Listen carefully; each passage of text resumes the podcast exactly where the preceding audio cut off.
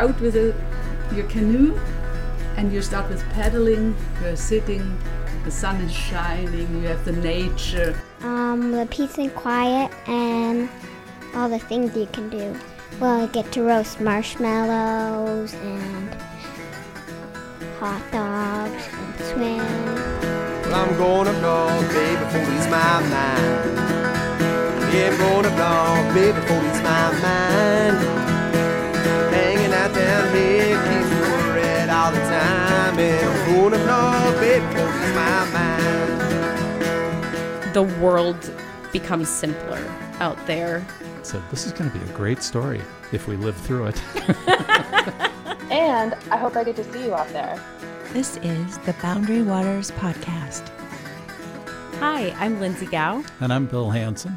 We are two of the many canoe country guides who will be hosting the WTIP Boundary Waters podcast. And we look forward to having you join us on this adventure.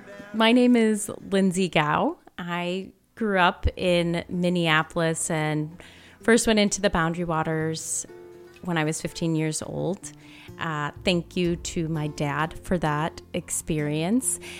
And then I didn't go in for a really long time and discovered it again uh, many, many years later after I was 15 years old and fell in love with it all over again. And it became a place of healing for me, really. And I eventually decided to move to Grand Marais, Minnesota, here, where we are right now. And it just became an integral part of my life. And I and I've been here in uh, in Grand Marais for about over eight years now. Actually, you know, I went into the Boundary Waters at first in warmer months, and then uh, eventually got the courage to try winter camping as well in the Boundary Waters, which has also become a favorite thing of mine.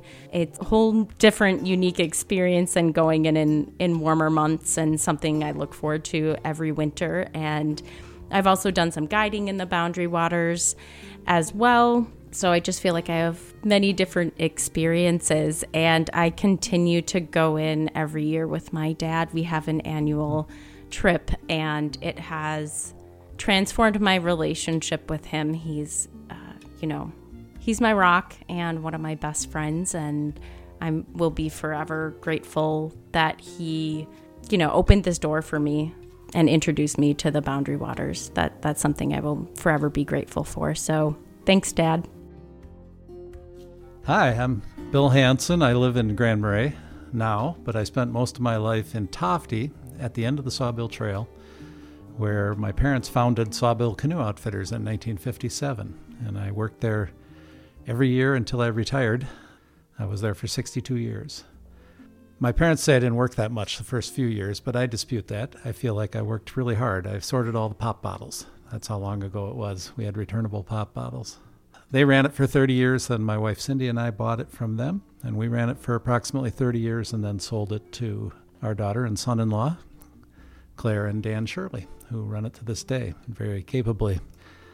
So my whole life resol- revolved around the Boundary Waters, and it's still my favorite thing to do in life is to go. I never got tired of it. my favorite thing is to go out in the Boundary Waters. Having started so long ago uh, has given me, I think, kind of a unique perspective now. I'm kind of a survivor because I was there before it was the Boundary Waters. I was 11 years old when the Wilderness Act passed and was you know, very cognizant of what was happening. And I was there in 1978 when the Boundary Waters Canoe Area Wilderness Act passed and uh, was deeply involved in the politics around wilderness, testified before Congress three times on Boundary Waters issues, and, and uh, you know, just made my whole life. Lived there. We were lucky enough to live right on the edge of the Boundary Waters at the end of the Sawbill Trail with no neighbors nearby. Yeah, it was a great, great life, and, and to this day, I still love all things Boundary Waters Canoe Area Wilderness. You want me to start, Bill? Yeah. When when was your first? What's your memory of your first canoe trip? I grew up in Minneapolis, so grew up in the city, and the only camping experience I really had growing up was every year my family went car camping for a few days uh, at St. Croix State Park. my dad had a lot of experience in the Boundary Waters with my brothers and Boy Scouts and things like that. And so he decided to take me and some of my siblings on a Boundary Waters trip when I was 15 years old. And so it was my dad, uh, my two brothers, and each of them got to bring a friend, and then me and I got to bring a friend as well. And we went in on the western side of the Boundary Waters, and it was an eight day trip, which I look back now and realize that is a That's very a lot.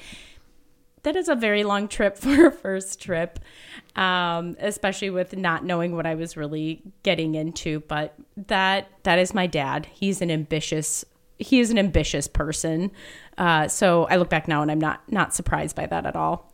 but so it's an eight day trip.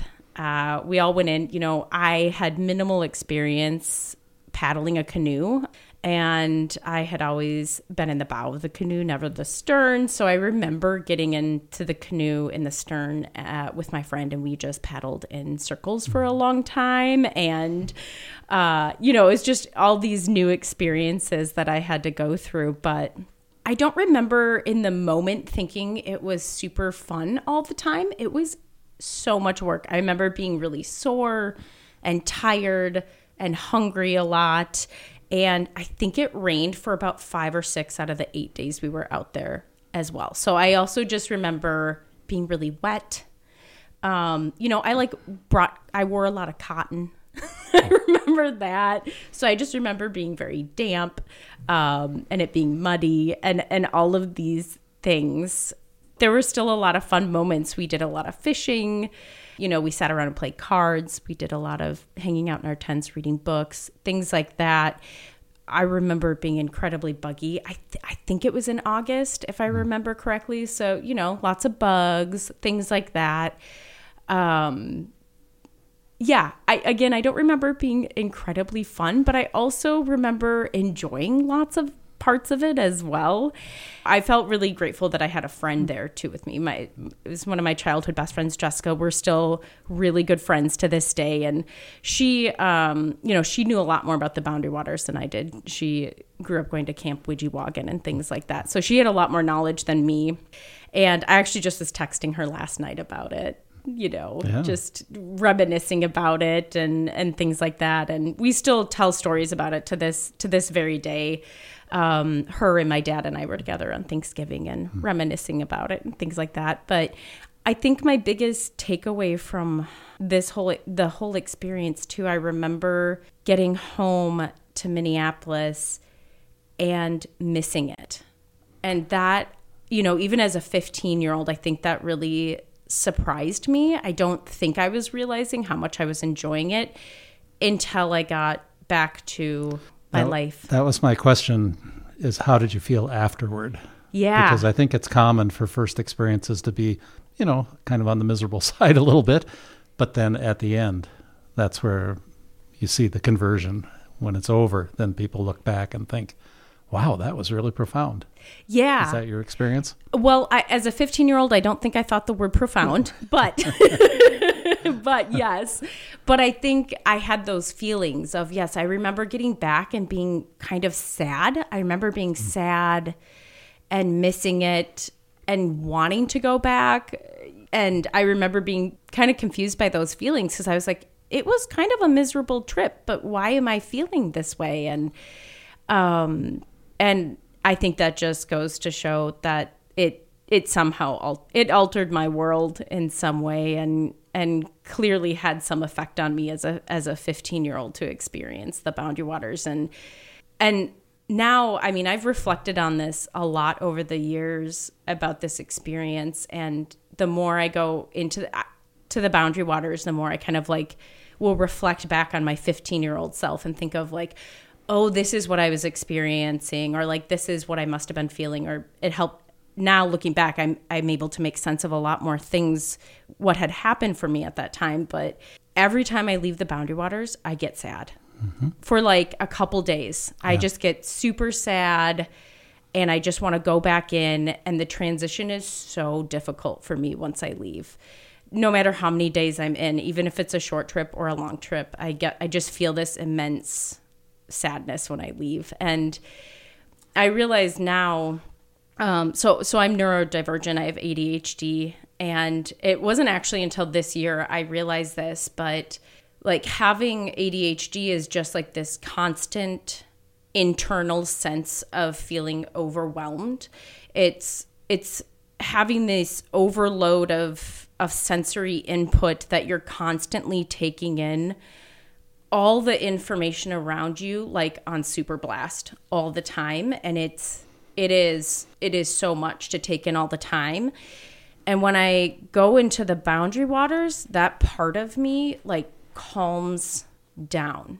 Everything calms down and and it's like my my brain quiets down and i just feel this sense of calmness that i don't really f- ever feel any anywhere else and the world becomes simpler out there and I think that's probably what I was feeling as a 15 year old and didn't realize it. Yeah. And of course, we know now that being in wilderness does actually change your brain, not mm-hmm. you know physically. I mean, it, so that's uh, that's well established science now. I think so. That's what you're experiencing. Exactly. That's really cool. Yeah, isn't it like three? It is it like three days or something or? At least that's my experience. It takes about it's the fourth day when I really feel the change, and uh, and then you feel it again. Of course, when you come out, you referred to that. You yeah. feel that that reentry is is tough. I'm actually famous for coming out late because I can't I can't drag myself out of the woods. I, I'm supposed to be back at noon. It was pretty typical to be back by like five or six. the, oh. and my family learned that and didn't worry after the first few times. But I was going to ask about yeah, it's, that. it's hard for me to leave. yeah. Yeah, it is hard to leave. And it it like alters it definitely alters your state of mind. How about as time went on, your skills did that help you when your skills improved and you started doing it on your own? Did that did that change you again? Oh yeah, yeah. I definitely I stopped wearing cotton. Good. uh, yeah, I feel like every experience I go into the boundary waters, I learn something new. It's it's ne- it's there's never ending knowledge. Yeah. Um, and the the more I go out there, of course, the more comfortable I get, and the more skills I acquire. But I also have learned it's never it's never a great idea to maybe get too comfortable, right? Like it's when yeah, you're out it'll there. T- it'll it'll slap you if you if you get too comfortable. yeah, you always kind of have to have that little piece of you that's that is still aware of, you know, Yeah. the the dangers and and things like that and being mm. safe, but Taking Yeah. care of yourself, yeah. self sufficiency. Yeah. Exactly. That's a good story. I think a lot of people had that. You know, obviously, for most people, their first experience was either with their parents or maybe with an organized group, but often with their parents. And Yeah. it's a it's a it's a pro- profound and important thing in family life. I think. So I want to hear about your first experience or experiences, and uh, maybe even share a little bit more about your coming out late from the boundary waters. Well, my first canoe trip was in 1957. Okay. which makes me feel, you know, a little elderly, but I was four. My parents had bought or had started actually had founded that year Sawbill Canoe Outfitters.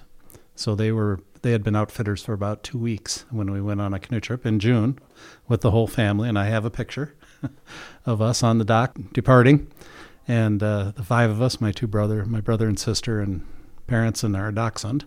And uh, it rained, yeah, the whole time. I think it was a five day trip.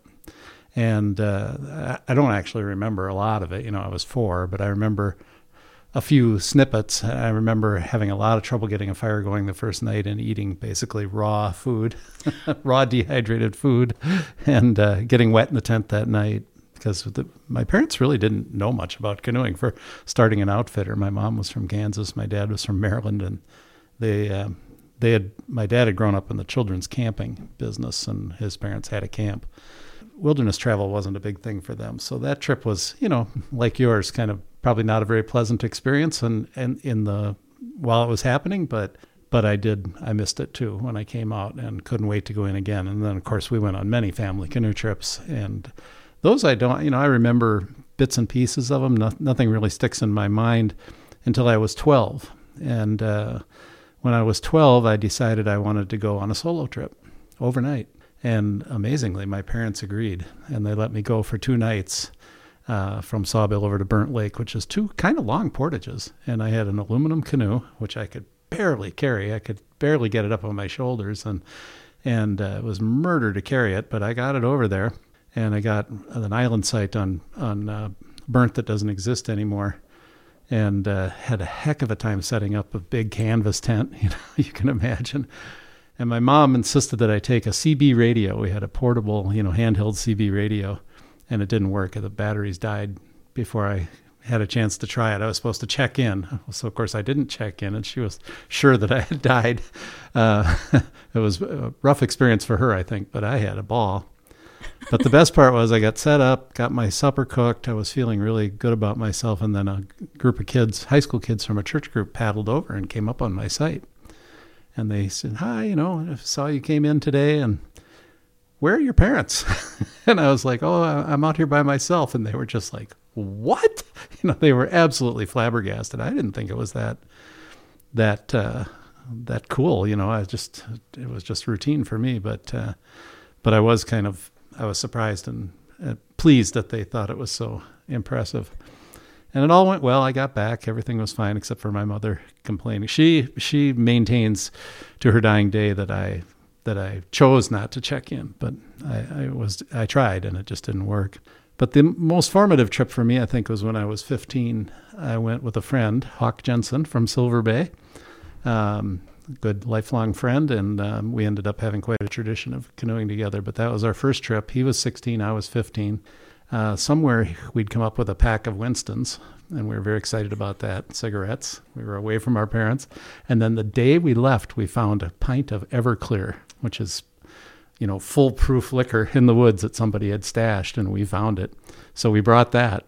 So the first two days, we went to one portage, went one lake, went to one one campsite, and for two days we smoked cigarettes and and tried to drink Everclear. It was lucky we didn't hurt ourselves.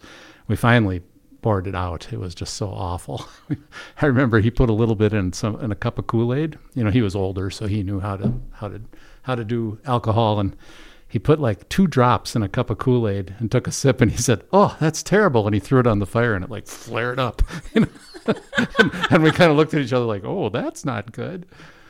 So after the cigarettes and alcohol were gone, it's kind of an embarrassing story up to that point. Then we kind of looked at each other and we said, "What should we do?" And he said, "Let's go on one heck of a canoe trip." And we packed up and we traveled for the next eight days, hard and we were, you know, young and fit, and we had a lightweight Grumman 15 foot canoe. We had pretty good gear, and we took a huge loop. I don't even remember exactly where we went, but we traveled every day and got suntanned and got hardened and got, you know, just had a ball with no no alcohol and no tobacco, which was great. and uh, when we got back, we just looked at each other and we were, we were hooked for life. And then I went, that was late in the summer, and I went back to school, of course, on Labor Day. And that time we lived in Minneapolis and commute, commuted. So I went back to school in Bloomington. And I remember sitting in class that first day, I was seventh grade, and looking around the class and thinking, you know, I can take care of myself. I can actually take care of myself. And I don't think any of these other kids can. mm-hmm. And it was just that feeling of like being capable that just completely cemented me for life. And then Hawk and I ended up going on trips together every year until we were in our 30s, uh, just the two of us. And at some point in every trip, I thought, why do I go on canoe trips with this guy? Oh my God.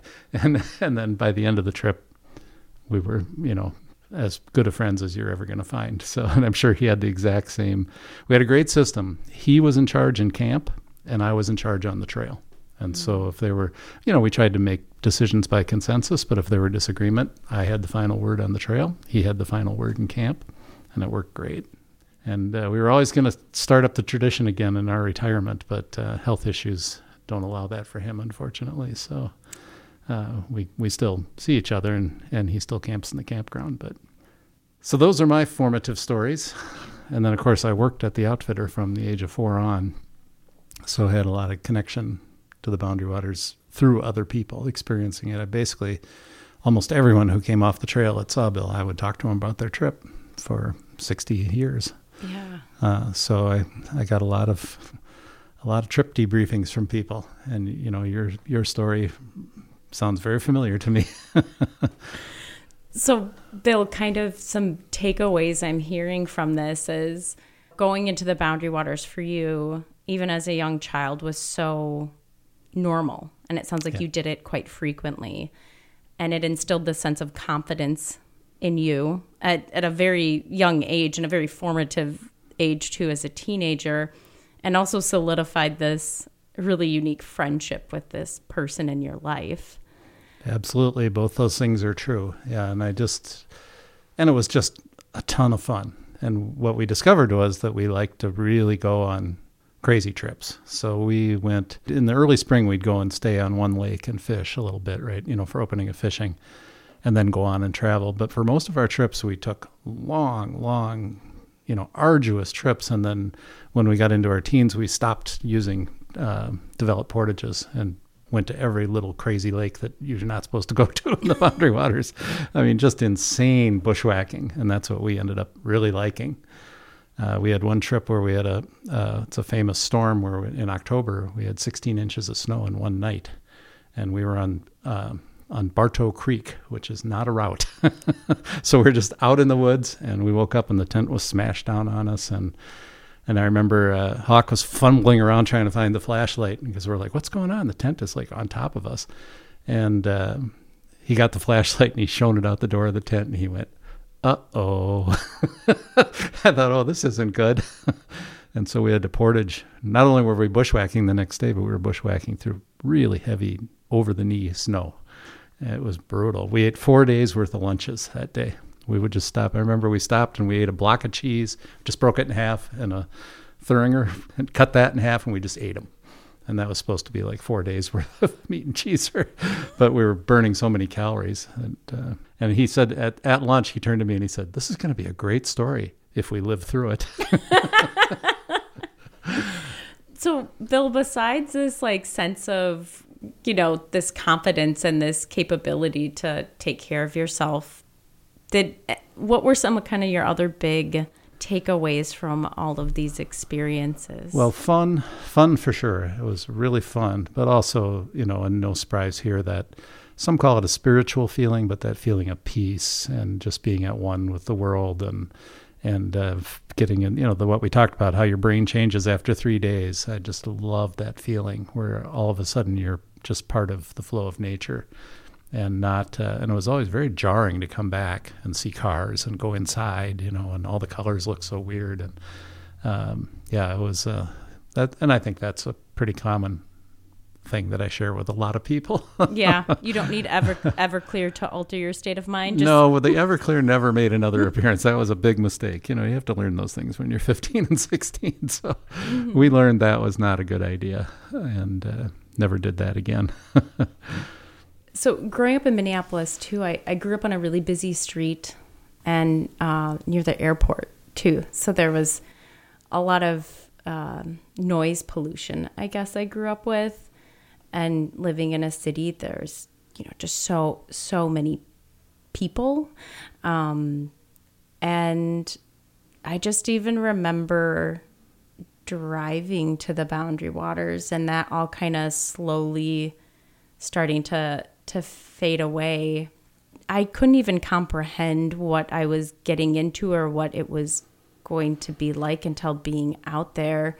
But I re- I also remember thinking like, oh, the, I there's no air like I'm not hearing airplanes, and there were no airplanes, and you know, going eight days in, you eventually get to a point often where you don't see as many people either. Um, when when you kind of go in a little bit further into the boundary waters, and I remember getting to that point too where we didn't see as many people. Yeah, I definitely think it was a sh- a shock to me. Yeah, it was definitely a shock, and yeah, it's it's like one of those things when you haven't experienced it, you you can't imagine what it's going to be like until you're until you're in it um, and just the the awe of how how quiet it was or how clearly you could see the stars. I remember all of all of those things and and how that felt for the first time, and then again the opposite of all of that, going going back to to Minneapolis, and again, all of that sensory overload and noise and people. I think I actually forgot about all of that and what it was like for a really long time because I didn't actually go back into the boundary waters for many, many years after that. Um, and so over time, I I kind of had forgotten exactly what it was like. I'm glad now that I won't ever forget what that's like.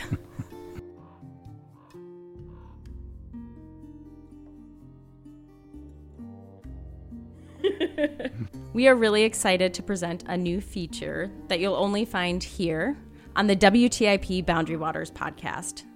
And it's called Keep It Wild a conversation with a Superior National Forest wilderness ranger about all things wild.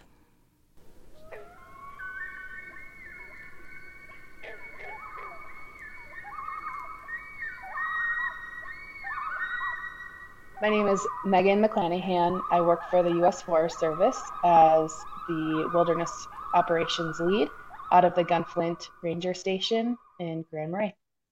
I'm so happy that you're able to join the podcast.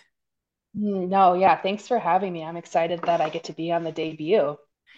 Right now, the temperature is really weird. It's supposed to be 40 degrees today, even though it's mid-December. That often leads to some changing ice conditions out in the wilderness. What are you seeing out there right now? Yeah, we're seeing and we're hearing pretty special conditions that are happening on the forest right now. We're seeing a lot of folks kind of exploring the um, ice on skates and being able to recreate in a way that we don't always get to, which is awesome because we know snow brings a lot of other activities that we all sort of anticipate and wait for and get it excited about. So, yeah, lakes are freezing up and uh, people are getting out there uh, in different ways. And um, what do p- visitors need to know if they say they wanted to grab skates and, and get out on the ice? Yeah, for sure. So anytime you go into the boundary waters, you have to have a permit. So right now we're in the self-issue season, meaning that um, before you go into the boundary waters, you need to be filling out a self-issue permit. Any band member who have treaty reserve rights under the 1854 treaty does not need to fill out a permit um, as long as they have their tribal ID with them.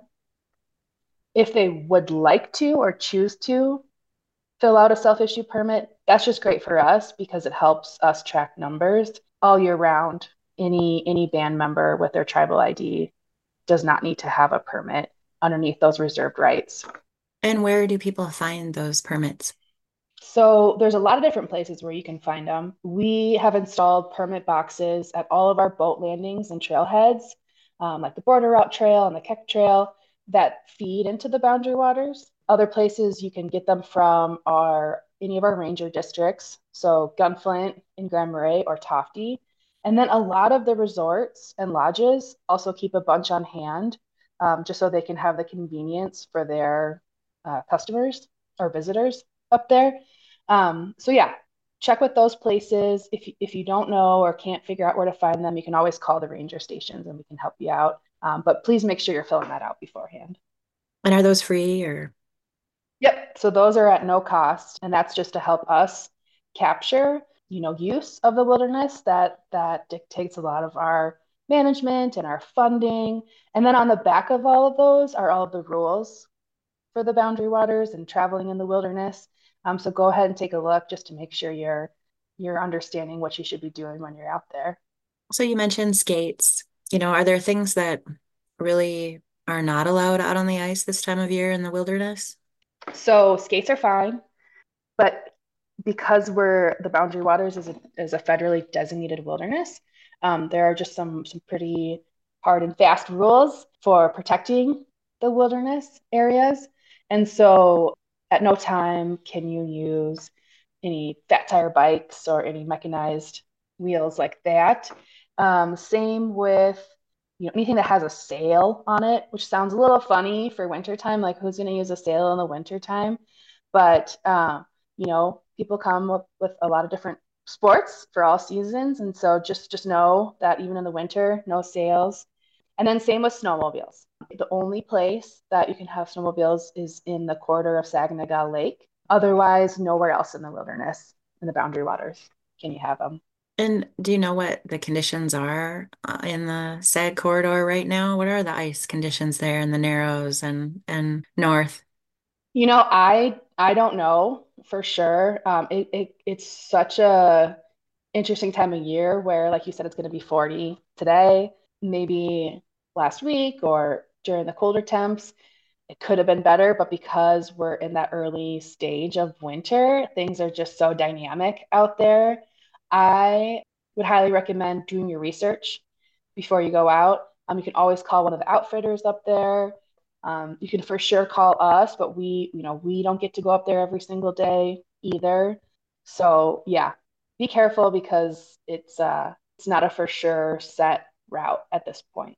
Are there standard recommendations that the Forest Service has for people who venture out onto the ice, whether you're skating or fishing out there right now? What what kind of tools should people have with them? Great question. So same with if you're going to go camping or or traveling out there in the summer, we really want to emphasize that you're planning ahead and preparing. Even before you get in your vehicle or put on your skates or boots before you even you know pass that wilderness threshold just really do your research and uh, think about you know who's going to be your point of contact. Are, are you letting somebody know that you're going out there? Are you going by yourself? Are you going with other people you know what's your plan for when you're out there um, there's a lot of videos online on youtube even that you can watch about how to travel safely across ice I would highly recommend that you check out some that have some self rescue techniques, whether that's you rescuing yourself if you go through the ice, whether that's you helping somebody else in your in your group go through the ice. Um, when we travel out there with the Forest Service, we bring throw ropes for sure with us. We bring ice picks. We bring extra warm layers. We try to gather as much information about the ice conditions that we can, but then because we know ice can be so ever changing, we're constantly monitoring when we're out there. We're looking at different color of the ice, different um, textures or signs that would indicate some unsafe or unpredictable site ice. And just because you see a way that somebody else has traveled before you, don't count on that as a safe route. You should be using your knowledge and your experience and and then the real time observations that that you're having. You know, if there were an emergency like worst case scenario someone goes through the ice what are we going to do? Um, what's the plan? What's the quickest way out? Because it's so cold when you go through the ice you are often your fastest help so emergency services are not going to get to you as fast as you can help yourself so really those beginning stages before you even head out. Think about that worst case scenario. Really be observant when you're traveling. And then with that, then you can have a bunch of fun and really get to take advantage of these super cool times that we're having right now, like being able to ice skate on lakes and get to these cool places. Well, thanks, Megan, for joining us on Keep It Wild this regular podcast feature on WTIP. Really appreciate hearing from you and and for sharing all of this information with our listeners. Well, thanks, Staci. I'm super excited. And if you, if anyone has any questions, feel free to give me a call. You can I'm at the Gunflint Ranger Station, so you can call the front desk and they can connect to you with me. And I hope I get to see you out there too. It's a great time of year and super fun time for us too.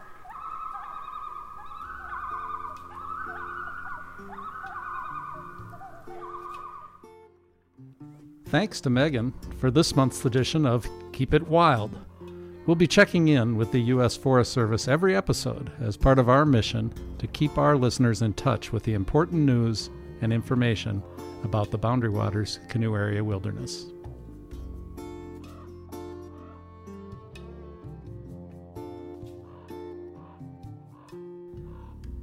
Next up is a story from adventurer and activist Emily Ford.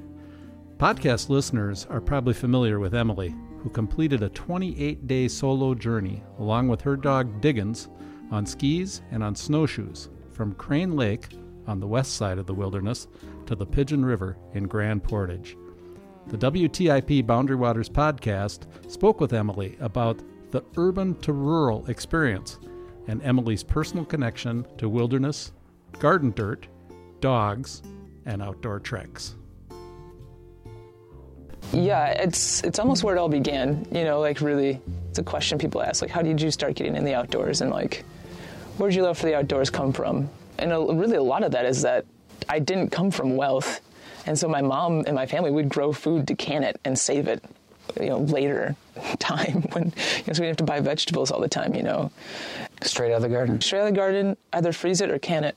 My mom was a single parent, so and she wasn't super wealthy, so the option was, you know, hire some like 12 year old to watch me or just let me come with her in in the garden, mm-hmm. you know. And same for my grandparents, you know, when they were, you know, quote unquote babysitting me, I had to do chores with them. They were the ones who were babysitting me, but they still had chores to do on, around the farm. So, you know, they encouraged that also. So I just, at a very young age, breathed very clean air in the midst of plants and flowers that were you know much taller than I was at the time. Where was this? My mom, my mom, my sister, and I, we lived in a suburb of the Twin Cities. Yeah, we lived in Brooklyn Park. Very urban. So like get the, the urban garden. Fifty percent of our backyard was a vegetable garden growing up. She just cut it. She's cut it in half and made it into a vegetable garden. Then the other, you know, there was like a little, like maybe 20% was a little sandbox for us to play in, and then you know, the rest was grass. And my grandparents had a farm in Jacobson, Minnesota. It's a very small town in northern Minnesota, like 200 people sprawled amongst many, many miles. This sort of this very distinct urban to rural. Oh yeah. Experience that you got kind of both. And I loved it. You know, that has nothing to do with outdoor recreation nope. at all. I mean, that's just like living in connection to sustenance yeah. and need with the land. Yeah. Uh, and so I imagine as you grew up, you kind of found your way through the normal choices that we're all sort of asked to make in life uh, around school, peers. Where did that take you as, as a strange kid who loves the dirt? I was going to say, I was so, so weird. I, I was, I, I've been thinking about this recently, about myself as like a kid. Mostly because with kids nowadays, bullying is so everywhere. Like you could be bullied 24 hours a day now if you like if you have a smartphone and are connected to social media. Right. If you so are looking at anything digital. Looking back on it i think i was bullied a lot. I think so. Because I, have always been you know what they like used to call like tomboy right? I didn't come out until i was 25 or 26 but i mean i'm like one of those kids where i'd be like i you know you could just like tell quote unquote you know when i was so much younger. And i think somebody could tell if it oh. wasn't you. Yeah I think people bullied me back then, but because I was so not into what other people thought, I was just like lost in my own world of like my creative imagination. I was so into my dogs. I was so into playing in the dirt. I was like just so into these things that I didn't know I was being bullied. And now I'm like realizing what was happening. I didn't know it was happening at the time because I just I like didn't care. And so, like, the choices I made growing up were not always influenced by what other people thought about me, which is really cool. I don't, I don't know how that happened, really, to be honest. Magic, miracle. Mm-hmm. Yeah, really magical, right? Because, like, my upbringing has its own traumas in the midst of it, right? So I found my safe spaces, you know, in, in certain little niches, and it didn't involve other people. So, like, some of the decisions I made, you know, would be over holiday break, whatever holiday, right? Instead of like staying home and like hanging out with the very few friends I had, like I would beg my mom to let me go to my grandparents' house and like go spend time with them and go spend time in the woods. And I had one best friend up there. She lived right across the river, and like we would let our imagination. It, we were like, you remember the movie Bridge to Terabithia? Oh man, it's with AnnaSophia Robb in it, and it's about these two kids. It's it's a it's a great film, and it's like these two kids who are outcasts, they let their imaginations like run in the wild in the woods. Like, so much so that they would make up that the tree trunks were like troll legs, right? And so like that's pretty much what Anna and I did. Then I would come back to school and like everybody else would have done something else. The other choices I made was one morning I told my mom, I'm like, Mom, I'm getting up tomorrow and I'm gonna hike the railroad tracks as far as I can. I was like, I couldn't even drive at this time. I don't know if I had a permit. So I was like 12, 13, 14. I don't know if I had a cell phone. Maybe I had a cell phone. And she's like, okay. She just let me you know, like walk 12 miles. I woke up at like three and just started walking, you know. I'm not saying that's super safe, but here we are. I don't know. I got here in some like weird, I don't know, form of like decision making, you know.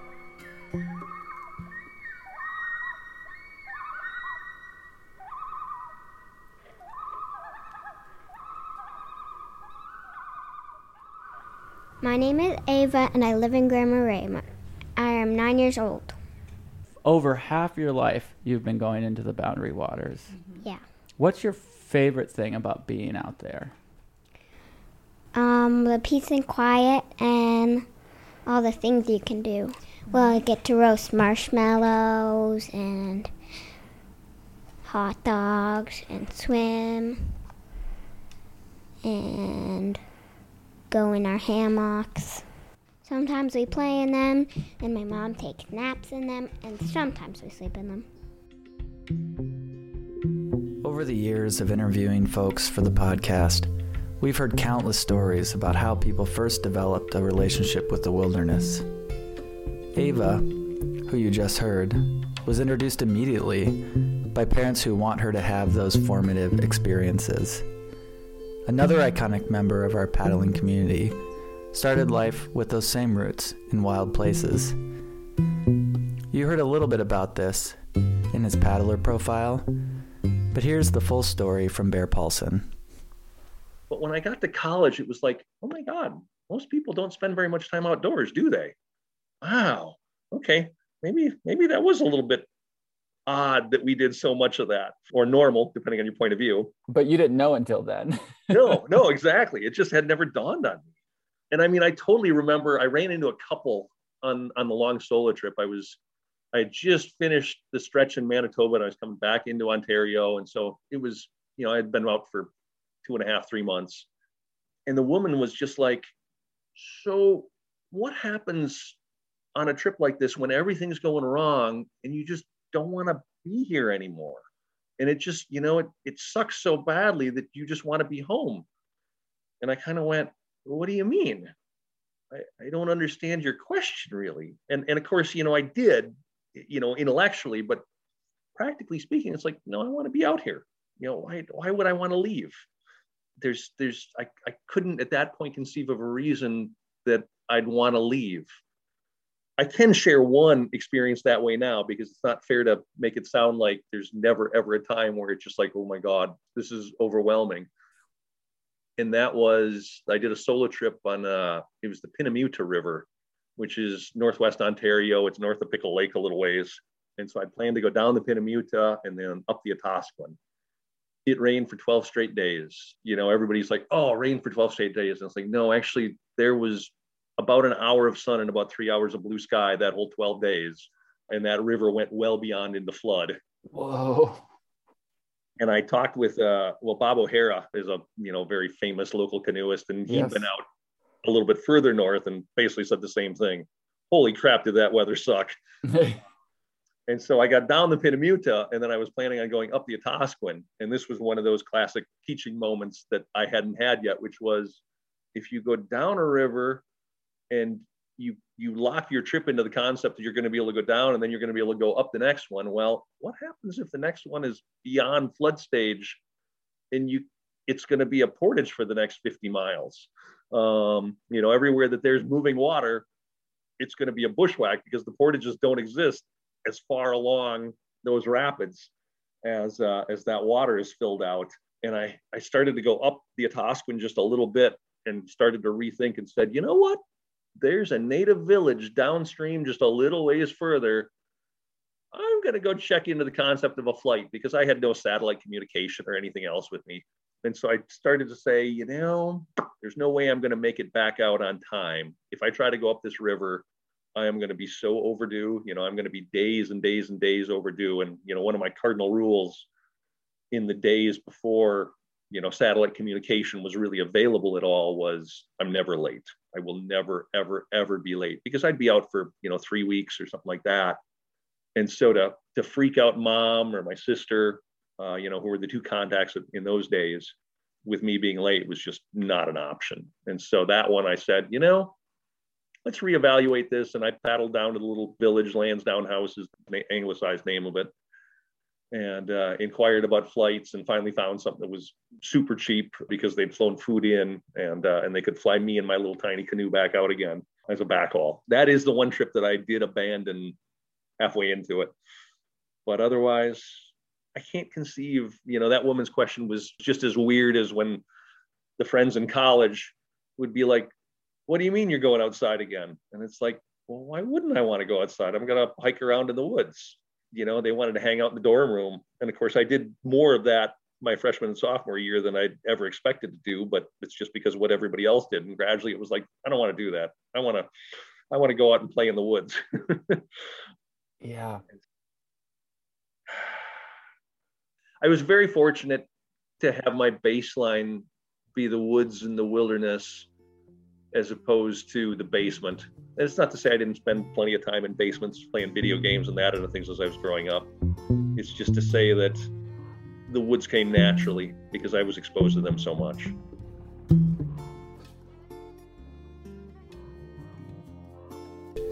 Here's Michelle Kwan. She showed up on a paddler profile series to discuss how Wendy Paulson changed her life by introducing her to the BWCA. This part of the conversation wasn't featured then, but has huge implications on how folks perceive and experience the wilderness.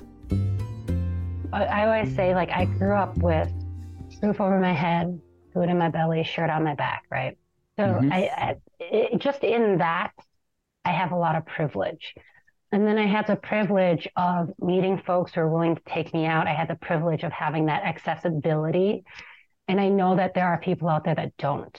You know, I kind of wish when I was younger that I had that while I was younger growing up so I could have had more time with the outdoors, but but it wasn't for my parents. And and that's the other thing is growing up with immigrant parents. I mean, my parents were like, You're gonna go outside, walk around outside for days and sleep outside and cook we didn't come here for that. And, and, you know, I live in the Cedar, or I grew up in the Cedar Riverside neighborhood, and I meet a lot of Somali kids who are either immigrants themselves or born and raised here, but with immigrant parents. And it's that same concept where they're like, dude, back in our home country, we were sleeping on the ground. We don't want to do that. And so come to America, they have a different idea of what the American life is, which is more of that city, that urban life, or comfort of having a home to sleep in. And it's not taking your kids out camping and sleeping outside and living out in nature. There could be a lot of just ignorance around why some of these types of trips are so important.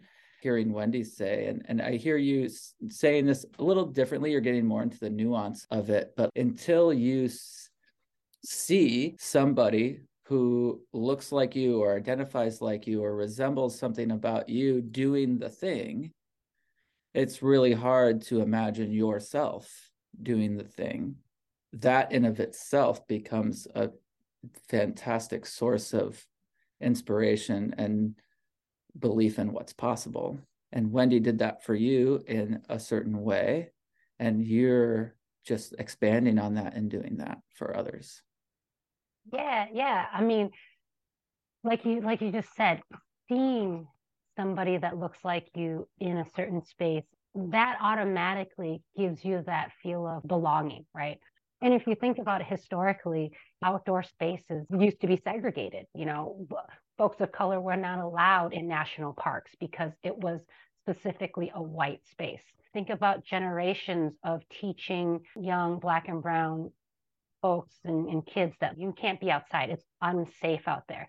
And so that becomes a generational cultural kind of idea of like, well, I'm not I'm not an outdoor person. And I, I spoke with a, a friend of mine who she said, you know, I went camping for the first time. She's a black woman. I said she went camping for the first time, and oh my god, it was so therapeutic. And I was like, right, there's something about nature, and and there's something out there. But until you've been out there, because I was one of those people, I was like, I'm a city kid all the way through. Mm, I don't like to be in the outdoors. But once I started going out there, and once friends started taking me hiking and all that stuff, I was like, whoa, it's a whole nother world out here. It's very re- rewarding and, and therapeutic. Open that up. Let's get people to realize that history was one thing and it taught us this way, but we can unlearn that and we can really see how beautiful the place, place, these places are and how open they can be. And that takes, you know, both sides to kind mm-hmm. of, it doesn't help when I've been interviewed with like a couple of news articles about, you know, bringing BIPOC folks up into the wilderness. And, you know, you read comments are like, I don't know why we're making it about race. I think like it's not a race thing, but but you're making a race thing. And it's like, we're not making it a race thing. We're just saying, let's diversify the outdoors. Let's bring more folks of color. And then you being upset that we're talking about bringing folks of color up here just shows how hostile this environment can feel for us like I'm trying to do something good and I'm trying to spread the word, but as I read the comments, I have to feel this anger and this negativity, which and and so you know I'm hoping that I can pass along my knowledge to the next person, just like Wendy did for me. You know, like like I said, she has opened my world to like places I never thought I can experience or do, and I want to do that for the next generation, for the next person who um who didn't know that it was out there. This story and so many others were shared and produced by the podcast's founding hosts, M. Baxley and Joe Friedrichs, who've taken us from episode one through today. On behalf of WTIP, we want to thank both of them for sharing their voices and adventures over the years with all of us. And to all of the wilderness storytellers who've contributed to make this podcast one of the most listened to programs on WTIP. Thank you very much. We hope you'll keep the stories coming our way. Here's more from Joe and Matthew. Thanks to WTIP for letting us get this rolling. Thanks to Deb Benedict, who used to be the station manager at the radio station, for allowing the opportunity for Matthew and I to create the podcast. There was some, what's this podcast thing you're thinking about out of the gates? Indeed, it was a weird idea for a small community radio station. And at the time, it just wasn't being done in any localized capacity. I want to take a moment for pause to thank the amazing friends who have trusted Joe and I with their stories. It's an honor and a privilege to have these conversations in the first place. And then to be trusted to share it with this big listening community. That's huge. And here's a look back at an interview with Ely Adventures Dave and Amy Freeman, who spent a year in the wilderness, including Christmas time. Uh, can you uh, paint a picture for our listeners what it was like to have Christmas Eve, Christmas Day in the Boundary Waters? You know, it was pretty special we were uh, camped on Horseshoe Island on Newfound Lake. It's on the chain of lakes from Moose Lake up to, to Basswood Lake. Mm-hmm. And um, and Moose Lake, which is was this entry point, was still not frozen. I mean, you know, it was partially frozen and partially open water, really not not navigable. Um, and so, yeah, we were totally cut off from the outside mm. world, and it, it was it was really neat because you know there was open water. Our campsite was the ice edge. So we really were like stuck. I think uh, thanks to the many people that were looking out for us and sending in special treats with resupplies, we we did have a, a pretty good um, Christmas feast in store. Someone uh, gave us like a really yummy trout dip kind of thing, mm. and um, I had asked for like the supplies to make sandbakkels. I, I don't know if you're familiar with those. Uh, it's similar to like a shortbread consistency and it's almond flavored and you make it by um, pressing a pretty stiff dough into these little tins um, that give it kind of a, it's almost like a, a really mini pie crust, you know, like a, a, pie crust that's what, an inch and a half in diameter or something like that. Um, and so I mixed up the dough and um, had to kind of experiment to cook it because we had our, our wood stove in our tent. Um, right. And so I kind of alternated from like below the stove um, to get heat uh, that way. Um, and that's kind of a safer way to bake things so they don't burn. But then uh, to really make sure they were cooked all the way through, I did like put them on top of the stove kind of briefly. The days are so short that all this time in, in the tent and the darkness and stuff was the perfect project to have. Um, but we also worked on, on decorating our campsite, which maybe seems a little odd mm, do that. Not at all. Waters. Not um, at all. But like making luminaries, you know, out of out of ice. Yeah. And um, so for the the Christmas lights, they were solar powered Christmas lights, like short strands of that, um, which we ended up decorating our tent with, and uh, and also we made some luminaries, and we had some good cold temperatures as I remember um, because they froze up really fast. Mm. Um, and so then I forget how many we made. It was quite a few, like maybe eight, eight, or so. Yeah. And we we put those around our tent. Um, so it was really pretty festive. Yeah, and actually, a couple days after Christmas, everything really froze over well enough that we could start traveling. And um, we moved camp just a couple miles, really enjoying the Christmas lights and the the globes. Uh, and there was this uh, really nice ash swamp um, about 100 yards from our campsite. So we had gathered all this really nice, like dead, dry ash. Mm. And so we ended up loading this, like extra ash and the uh, luminaries. And, and we didn't really fully unpack up our tent. We just took it apart and laid it down on top of our toboggans. And, and uh, so we, we could move camp and then set it back up with all the Christmas lights still on it and the luminaries so that we'd be there for, uh, for New Year's as well.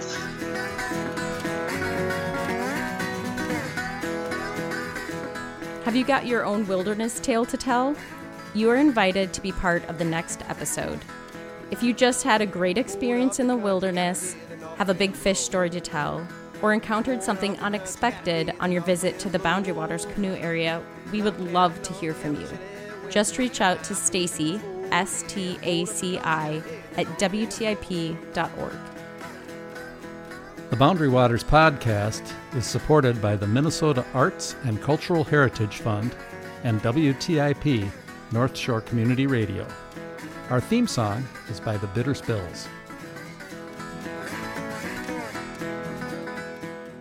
You can travel along with the WTIP Boundary Waters podcast in every season, with new episodes produced monthly. To see photos inspired by the stories from this episode and to listen to past segments, go to the podcast drop down menu at WTIP.org. Come on, girl, get your coat on, get up here.